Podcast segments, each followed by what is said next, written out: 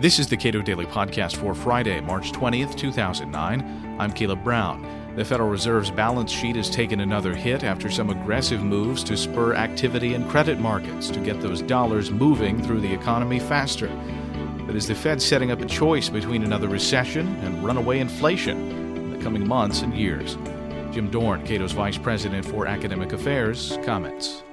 What the Fed did uh, was decided to inject about another trillion dollars uh, into the economy over the next uh, several months, uh, including the purchase for the first time of long term Treasury securities, uh, two year and 10 year notes, uh, with the purpose of actually reducing the interest rates on long term notes and actually, therefore, decreasing rates on consumer loans and mortgages.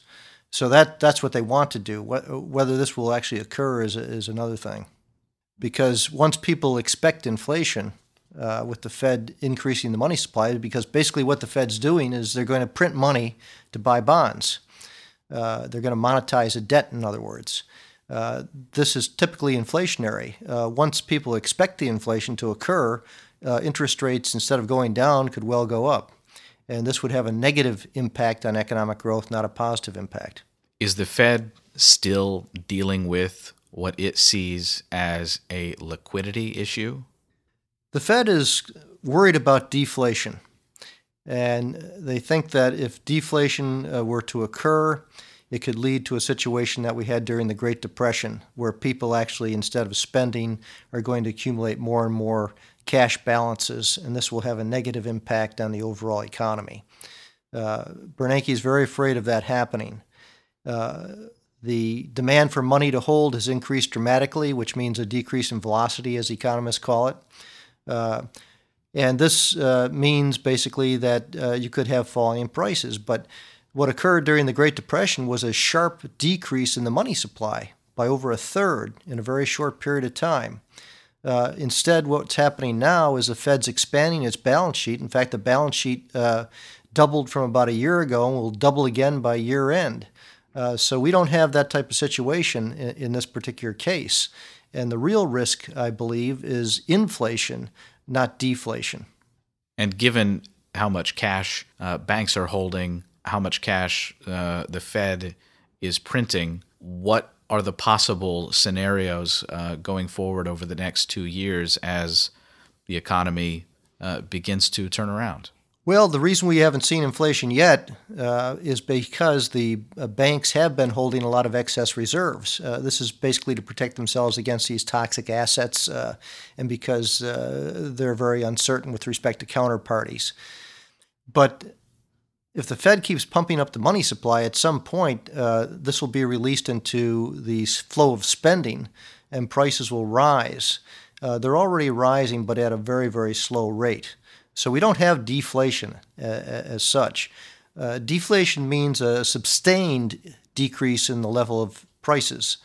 Uh, and that's not going to happen with this huge increase in, in, in money and, and eventually credit. So I think we have to be extremely cautious, and, and, and Bernanke is aware of this, and he, he knows that he needs an exit strategy to prevent this. But what happens when the Federal Market Committee starts to raise interest rates? Uh, then at, at, that point, instead of having a stimulus to the economy, uh, rates might have to go up significantly to prevent inflation uh, and to make this exit strategy work. And at that point, uh, we could get back into serious economic difficulties. As the economy turns around and the Federal Reserve begins to have to pull back to uh, take this money back out uh, uh, of the economy, what is the likely uh, response from those people holding all of the U.S. debt? Well, the holders of the U.S. debt have to worry about inflation.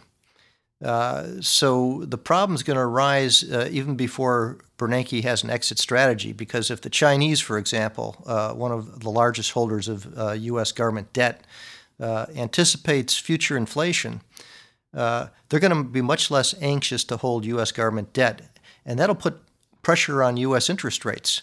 So while the Fed's trying to reduce long run interest rates, if China and other holders of our long term debt decide to accumulate that debt at a slower rate, uh, that's going to have upward pressure on interest rates.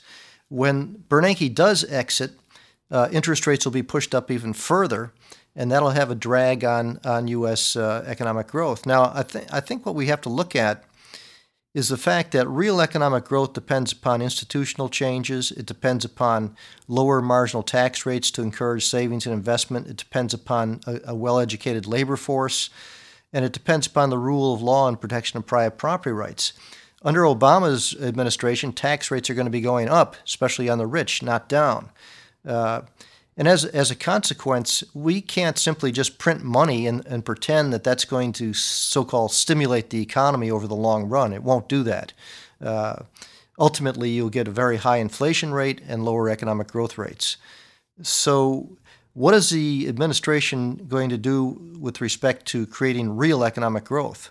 Uh, that's a real question mark. And with huge deficits uh, forecast, uh, uh fiscal deficits forecast, with a weaker dollar, uh, and with China not willing to hold as, as much U.S. debt, uh, the backstop is the Fed. And the Fed has now, through this change in its policy making, decided to purchase long term government debt. Uh, they haven't done this for a long period. We used to have, after World War II, the, the government did this to peg interest rates. So, what it's doing is trying to peg long run interest rates now. Um, and keeping the real rate of interest lower than it otherwise would be. But that's how we got into this whole mess in the first place. Uh, so this doesn't seem to me to be a, a wise long run policy. Jim Dorn is the Cato Institute's Vice President for Academic Affairs and editor of Cato Journal. You can read the full journal at cato.org.